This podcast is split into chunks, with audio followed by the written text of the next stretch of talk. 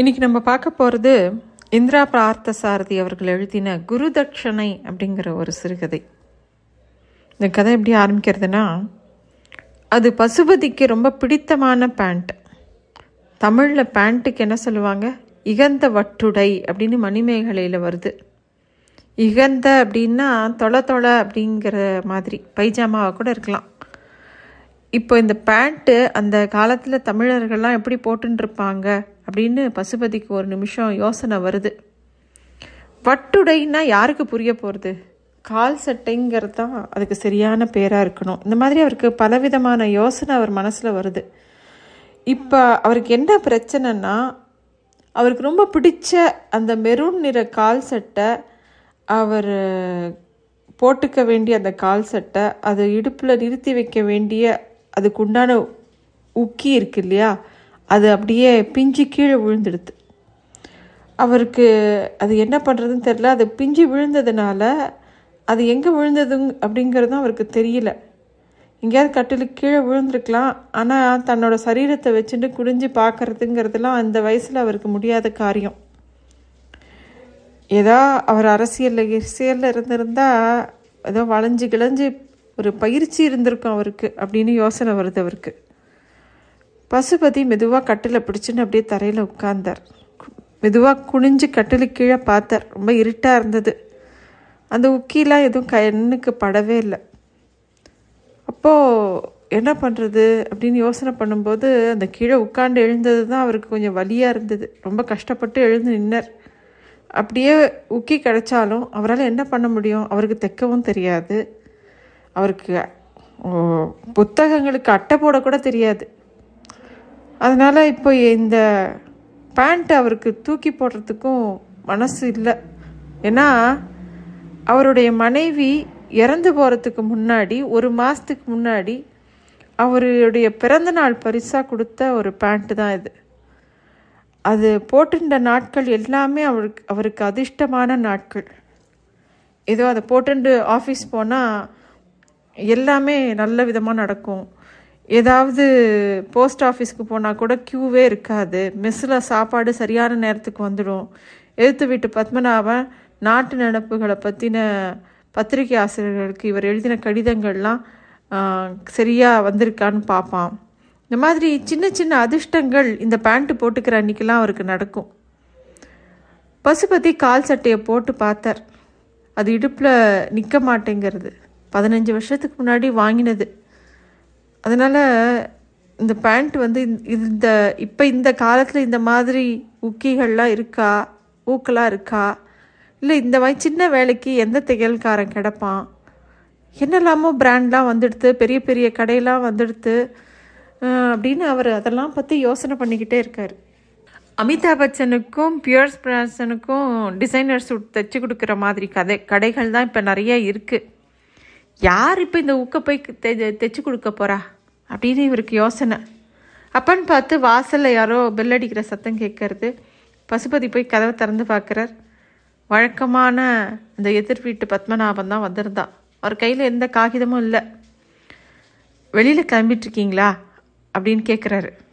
இல்லை போகலான்னு இருக்கேன். அப்படின்னு சொல்லிட்டு அந்த பேண்ட்டை கையில் வச்சுட்டே கேட்குறாரு. உங்ககிட்ட ஒன்று கேட்கணும். என் பேண்ட்டுக்கு பக்கிள் போயிடுச்சு. அதை தைக்க யாராவது கிடைப்பாங்களா? அப்படின்னு பரிதாபமாக கேட்குறாரு பசுபதி. அதுக்கு அதை கேட்ட உடனே பத்மநாபனுக்கு ஆச்சரியமாக இருந்தது. எந்த உலகத்தில் இருக்கீங்க சுவாமி? கத்திக்கு சாணம் பிடிக்கிறவன் ஈயம் பூசுகிறவன் எல்லாம் முன்னாடி தெருவில் வந்துட்டு இருந்தாங்களே. இப்போ யாரையாவது பார்க்க முடியுதா? உலகம் எப்படி மாறிக்கிட்டு இருக்கு? ஒன்று நீங்களே தைச்சிக்கங்க. இல்லைன்னா வாசல் இருக்கிற யாருக்காவது வாட்ச்மேன் அந்த மாதிரி யாருக்காவது கொடுத்துருங்க. இந்த பழசை தைச்சி தைச்சி போட்டிருந்தா அதெல்லாம் வெஸ்டர்ன் எக்கனாமியோடு எப்படி நம்ம போட்டி போடுறது?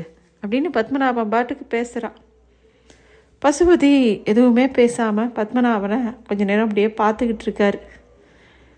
பத்மநாபனுக்கோ ஒருவேளை நம்ம சொன்ன பதில் இவருக்கு பிடிக்கலையோ அப்படிங்கிற மாதிரி யோசனை. சரி அவரை சமாதானப்படுத்தணுங்கிற எண்ணத்தில் சார் பேண்ட்டு புதுசா? அப்படின்னு கேட்குறாரு இல்லை இல்லை பதினஞ்சு வருஷம் ஆயிடுச்சு அதை வாங்கி. அப்படின்ன உடனே பதினஞ்சு வருஷமா? ஓ மை காட் ஏதாவது சென்டிமெண்ட் அப்படின்னு கேட்குறாரு ரொம்ப சரி நீங்கள் சொல்கிறது இதை எனக்கு பரிசாக கொடுத்தவ போய் சேர்ந்துட்டா பதினஞ்சு வருஷம் ஆச்சு. அப்படின்ன உடனே பத்மநாபனுக்கு என்னமோ மாதிரி ஆயிடுச்சு. ஓ I am very sorry Pasupathi. எனக்கு இப்போ புரியுது. ஒன்று பண்ணுங்க. ஜார்ஜ் டவுன் போனால் அங்கே இதை தைக்கிறதுக்கு ஆள் கிடைக்கலாம். ஆனால் நீங்கள் பஸ்ஸில் போக மாட்டீங்க. ஆட்டோவில் போயிட்டு வர செலவு ஒரு கொஞ்சம் ஜாஸ்தியாகும். அதுக்கு ஒரு புது பேண்ட்டே வாங்கிடலாம். வேணும்னா இதை உங்கள் சென்டிமெண்ட்டுக்கு தர்ற விலையாக நினச்சிக்கிட்டு போயிட்டு வந்துடுங்க. அப்படின்னு பத்மநாபன் சொல்கிறார் இதெல்லாம் சொல்லிட்டு அவர் கிளம்பி போயிடுறாரு. அவர் போனதுக்கப்புறம் மெதுவாக ஒரு துணிப்பையில் அந்த பேண்ட்டை எடுத்து வச்சுக்கிட்டு கிளம்புறாரு பசுபதி. அப்போது வாசலுக்கு வந்து காலியாக போகிற ஒரு ஆட்டோவை நிறுத்தி ஆட்டோக்காரரும் இவரை மாதிரி கொஞ்சம் வயசானவர். இவர் வந்து இந்த டவுனுக்கு போயிட்டு வரணும் அப்படின்னு இவர் கேட்குறாரு ஆட்டோக்காரரு பசுபதி ஏற இறங்க பார்த்துட்டு எவ்வளோ கொடுப்பீங்க? அப்படின்னு கேட்குறாரு ஒரு இரநூத்தம்பது அப்படின்னோடனே மேலே ஒரு ஐம்பது ரூபா போட்டு கொடுங்க ஏறுங்க அப்படின்னு அந்த ஆட்டோக்காரரை கூப்பிட்றாரு. பசுபதியும் ஏறிக்கிறாரு ஆட்டோ கிளம்புது. கொஞ்சம் தூரம் போன உடனே ஆட்டோக்காரர் தூங்குறாரான்னு ஒரு சந்தேகம் பசுபதிக்கு வந்துடுச்சு ஏன்னா அவ்வளோ மெதுவாக வண்டி ஓட்டுச்சு. ஏன் இவ்வளோ மெதுவாக போகிறீங்க அப்படின்னு பசுபதி கேட்குறாரு அப்போ அந்த வயசான அந்த ஆட்டோக்காரர் சொல்கிறாரு சின்ன வயசில் தான் நேரம் பத்தாமல் காலில் ரெக்கையை கட்டிக்கிட்டு பறக்கிறோம். இப்போ தான் வயசாயிடுச்சுல்ல. இன்னும் கொஞ்ச நாள் தானே இருக்க போகிறோம் உலகத்தை நிதானமாக பார்த்துட்டு போவோமே. அவசரத்தை குறைஞ்சா நம்ம நேரம் இன்னும் கூடுதில்ல அப்படின்னு சொல்லி ஆட்டோக்காரர் சிரிக்கிறார். ஒரு ஆட்டோக்காரர் இவ்வளோ தத்துவம் பேசுவாரான்னு பசுபதிக்கு ரொம்ப ஆச்சரியமாக இருந்தது. அவர் இதை எதிர்பார்க்கவே இல்லை. இல்லை எனக்கு பரவாயில்ல வயசாயிடுச்சு. நானும் உங்களை மாதிரி உலகத்தை நிதானமாக பார்க்க தயார் தான். ஆனால் ஆஃபீஸ் போகிற சின்னவங்களாம் உங்கள் வண்டியில் ஏறினா என்ன பண்ணுவீங்க? அப்படின்னு பசுபதி கேட்குறாரு ஏதோ ஒரு பேச்சு கொடுக்கணும்ல அதுக்காக. அதுக்கு அந்த ஆட்டோ டிரைவர் அவங்க ஏறி உட்காரப்பவே சொல்லிவிடேன் இந்த பாருங்க வண்டி கொஞ்சம் நிதானமாக தான் போகும். உங்களுக்கு அவசரமாக இருந்தால் வேறு வண்டியில் போய்க்கங்கன்னு சொல்லிடுவேன் அப்படிங்கிறாரு. பசுபதிக்கு சிரிப்பு வந்துச்சு. சரி நீங்கள் இந்த ஏ நீங்கள் இந்த வயசில் ஏன் முத வண்டி ஓட்டணும்? பசங்க யாரும் இல்லையா? அப்படின்னு கேட்குறாரு அதுக்கு அந்த ஆட்டோக்காரர் சிரிச்சுக்கிட்டே சொல்கிறாரு நானாவது ஆட்டோ ஓட்டுறேன். என்னை விட வயசானவங்க நல்ல வெயிலில் வேர்க்க விறுவிறுக்க பொதி வண்டி இழுத்துக்கிட்டு போகிறாங்களே பார்த்துருக்கீங்களா? இந்தியா பணக்கார நாடா ஆயிருக்குன்னு பேப்பரில் அவன் பாட்டுக்கு போடுறான். பணக்காரன் தான் இன்னும் பெரிய பணக்காரன் ஆகுறான். ஏழை இன்னும் ஏழையாக தான் இருக்கான். ஏழை விவசாயி நிலத்தை பிடுங்கிக்கிட்டு கம்ப்யூட்டர் பார்க் கட்டிக்கிட்டு இருக்காங்க படிபாவிங்க இல்லாட்டி ஏன் இத்தனை விவசாயி தற்கொலை செஞ்சுக்கிட்டு இருக்கு சாவறாங்க? வறுமை தாங்க காரணம். இந்த நிலைமையை எனக்கு வரக்கூடாதுங்கிற ஒரே காரணத்துக்காக என் கை கையை மட்டுமே நம்பி நான் வாழ்ந்துட்டு இருக்கேன். வண்டி ஓடுற வரைக்கும் ஓடட்டும் அப்படின்னு அவர் சொல்கிறாரு பசுபதிக்கு அவர் சொல்கிறது சரின்னு பட்டுச்சு. நீங்கள் சொல்கிறதும் சரிதான் அப்படிங்கிற மாதிரி அவரும் சொல்லிட்டு பேசாமல் இருக்கார். குழந்தைங்க உண்டா அப்படிங்கிற கேள்விக்கு ஆட்டோக்காரர் பதிலே சொல்லலை. அதனால் பசுபதி திருப்பியும் அந்த விஷயத்தையே எடுக்கலை.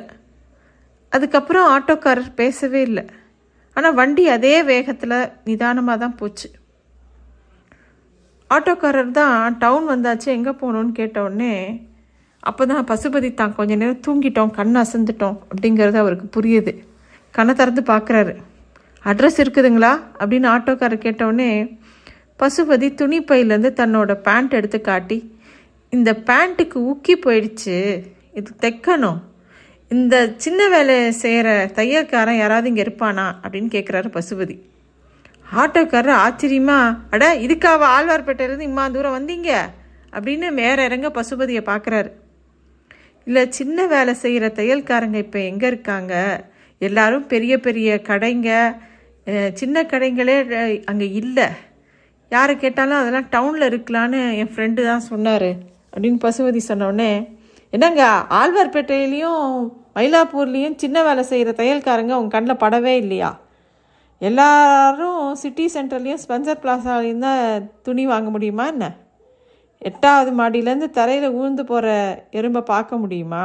நீங்கள் எட்டாவது மாடியில் இருக்கிறவங்க உங்கள் கண்ணுக்கு சின்ன வேலை செய்கிற டெய்லர் யாரும் தெரியல. அவ்வளோதான் அப்படின்னு ஆட்டோக்காரர் சொல்கிறார் பசுபதி ஒன்று நீங்கள் வேற நானாவது எட்டாவது மாடியில் இருக்கிறவங்களாம் கிடையாது. எப்போவோ பார்த்த வேலைக்கு இப்போ பென்ஷன் வாங்கிட்டுருக்கேன் இந்த மாதிரி பிஞ்சு போன கால் சட்டைக்கு உக்கியை வச்சுட்டு எங்கே நான் தைச்சிக்கிறதுன்னு தேடிக்கிட்டு இருக்கேன். சரி உங்களுக்கு ஆழ்வார்பேட்டையிலையோ மயிலாப்பூர்லையோ யாராவது டெய்லர் தெரியும்னா சொல்லுங்கள் அங்கே போயிடலாம் திரும்பி அப்படின்னு பசுபதி சொல்கிறார் ஆட்டோக்காரர் ஒத்துக்கல. தான் வந்தது வந்துட்டோம். இங்கேயே யாராவது இருக்காங்களா பார்ப்போம் அப்படிங்கிறாரு.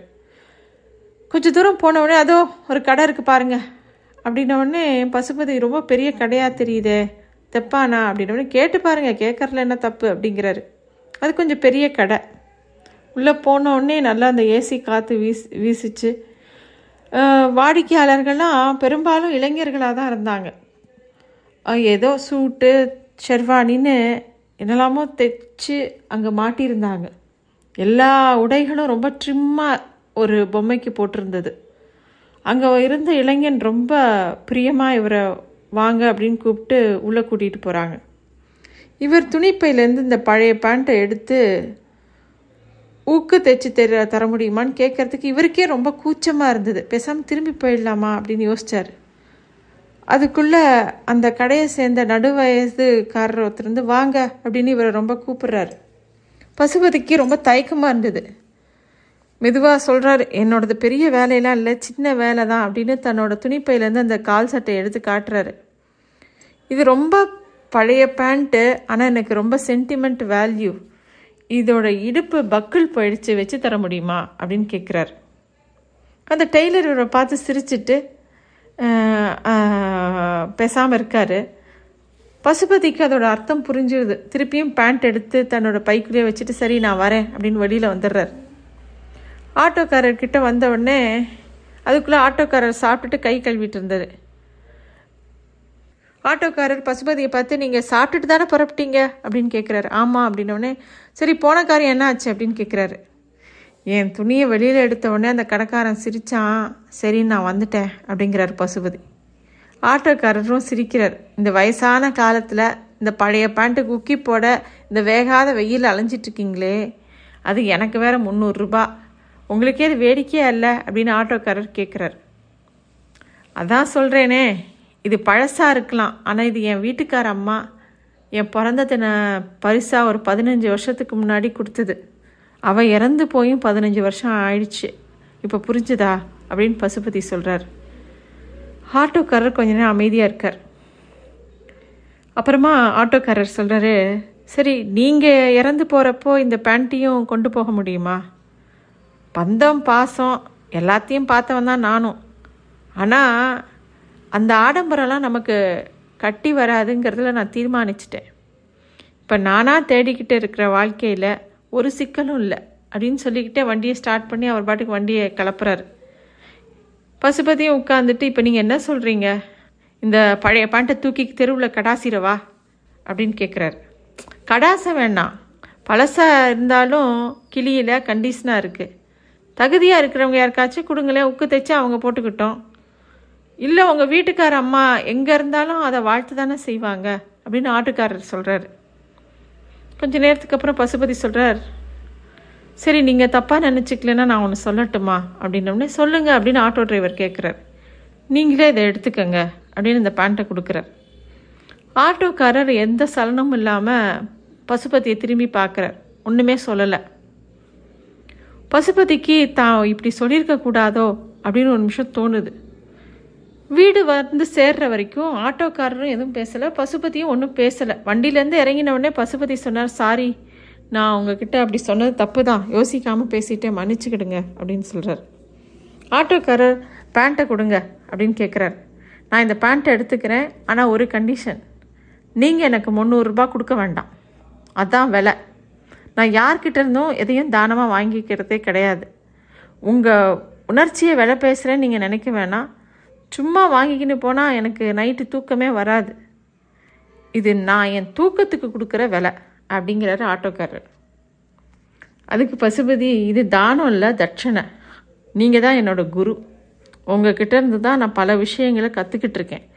அப்படின்னு பசுபதி சொல்லும்போதே ஆட்டோக்காரர் பாட்டுக்கு அந்த பேண்ட்டை தான் கையில் வாங்கிக்கிட்டு பசுபதி சொன்னது எதையுமே காதில் வாங்கிக்காமல் அவர் பாட்டுக்கு ஆட்டோவை கிளப்பிக்கிட்டு போயிடுறாரு. வண்டி அந்த பக்கம் திரும்பும்போது முன்னாடியை விட இப்போ இன்னும் வேகமாக போகிற மாதிரி பசுபதிக்கு தோணுச்சு.